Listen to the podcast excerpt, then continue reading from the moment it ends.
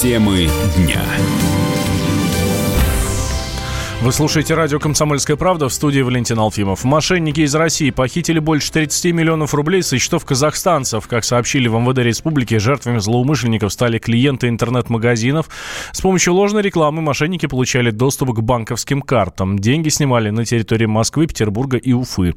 Полиция Казахстана попросила российских коллег предоставить данные с видеокамер банкоматов, но после всех процедур прошло несколько месяцев, записи в кредитных организациях, к сожалению, не сохранились.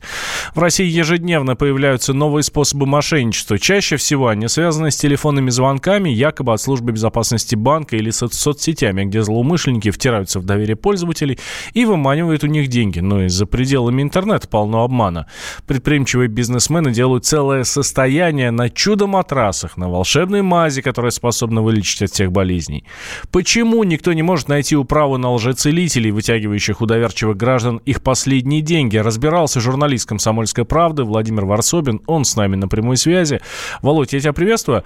А, к- да, добрый день. Какими способами сегодня наживаются на россиянах? Ой, ну это, это слишком э, широкий вопрос, можно целый час об этом говорить. А, ну вот по, по моему материалу, который опубликован на сайте kp.ru, я касался медицины, о, о том, как с помощью разных поделок, ну это матрасы, наполненные стеклом, или просто такие вот э, железяки, железка, ну, имеется в виду такая металлическая пластинка, в которой, которой приписывается чудодейственный эффект, и вот его продают вот за там 5000 рублей, э, причем некоторые наивные люди набирают целые коллекции и, и грохают там по, по 100, по 200, по 300 тысяч рублей. Правильно а, понимаю, что ничего из этого, это абсолютно пустышка, это ерунда. Ну, вот знаете, э, знаешь, это вот когда э, описываешь, ну, допустим, гомеопатию, да, вот таблетка, вот, это, вот здесь можно там поспорить, действует или нет. А тут уже э, такие вот удивительные мошеннические схемы, при которых даже думаешь, а почему человек вообще на это пошел? Зачем он купил матрас за 150 тысяч, да еще и влез в в кредит, и в итоге он ему будет 200-250 тысяч. Обыкновенный матрас, который на самом деле стоит тысячи две. Вот почему люди на вот это идут? Это самая большая загадка. Но самое главное в этой истории то, что государство, чиновники, они не просто не замечают этой проблемы, а у меня сложилось, когда я делал расследование, такое впечатление, и, кстати, законодательно тоже в этом замешано, что э, есть только подозрение, что они все в доле. То есть э, и те врачи, которые рекламируют пустышки, и государство, имеют в виду чиновники, которые делают такие законы, по которым вот эти пустышки не надо, в общем-то, регистрировать или проверять их особенно. То есть это такой вот э, такая пирамида, в которой, в общем-то, все в прибыли, кроме пациента. А самое страшное, что большом, самым большим прибыли это гробовщики, потому что те пациенты, которые лечатся с помощью амулетов, э, матрасов и всяких мазей чудодейственных, они не лечатся нормально в, в, в, хоро, в, хорош, в официальной медицине и быстро играют в ящик. Вот, э, вот эта схема, я даже не знаю, с чего начать. Мне кажется, надо принять законы, по которым любое э, э лекарственное средство должно в обязательном порядке проводить, э, проводиться испытания клинические. И никаким образом нельзя в ином случае продавать э, в аптеке, если оно не проверено. А в аптеке, между прочим, продается половина из того, что продается в аптеке, это пустышки, это не работает. А, большое расследование Владимира Варсобина по этому поводу читайте на сайте kp.ru, и я думаю, что в ближайшее время мы сделаем по этому поводу у нас на радио большую а, программу. Володь, спасибо тебе большое. Политический обозреватель «Комсомольской правды» Владимир Варсобин был с нами на связи. Камчатский вулкан Шевелуч выбросил почти 10-километровый столб пепла. Как сообщили в МЧС, ближайшие населенные пункты не засыпало, но есть вероятность выпадения небольшого количества пепла в Усть-Камчатском муниципальном районе. Это примерно 100 километров от вулкана. Шевелучу присвоен оранжевый код авиационной опасности. Директор Института теории прогноза землетрясений и математической геофизики Академии наук Петр Шибалин отмечает, что угрозы для населения нет.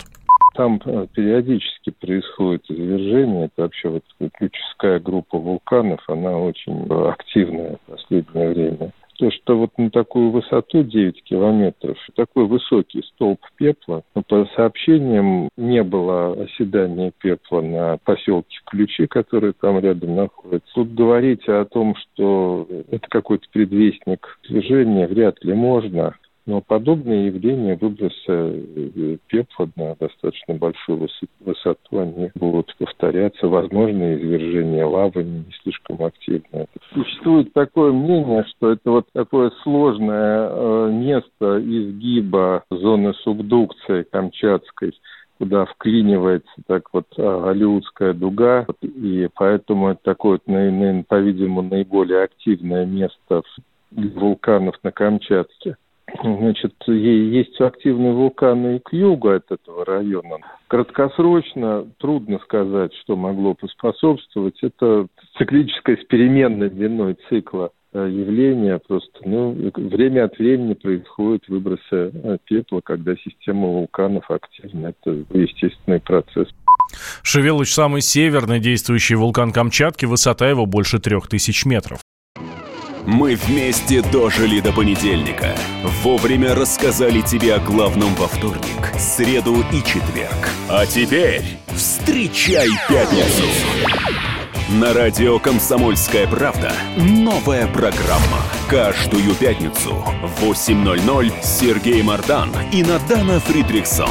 Три часа самого острого эфира. Мардан и Надана. В программе «Опять пятница». Взболтай и можешь смешивать.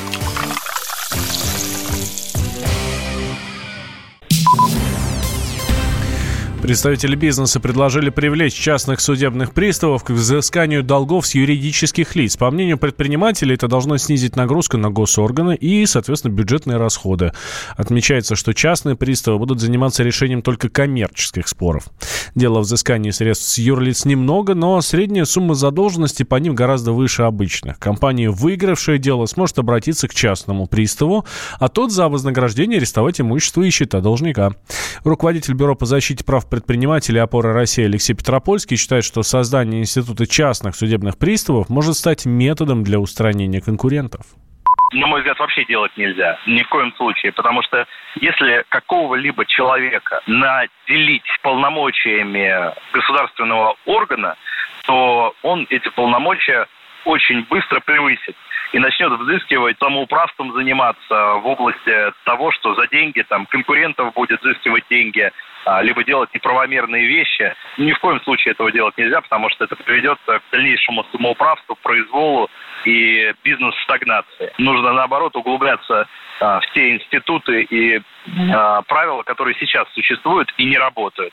И от того, что мы соберем еще одну армию частных лиц с административными возможностями, лучше от этого работы не станет.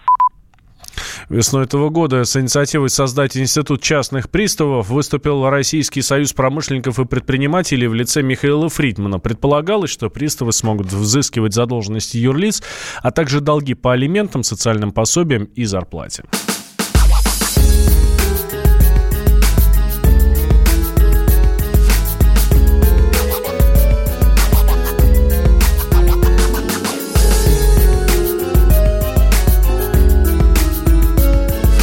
Осенний марафон. На радио «Комсомольская правда».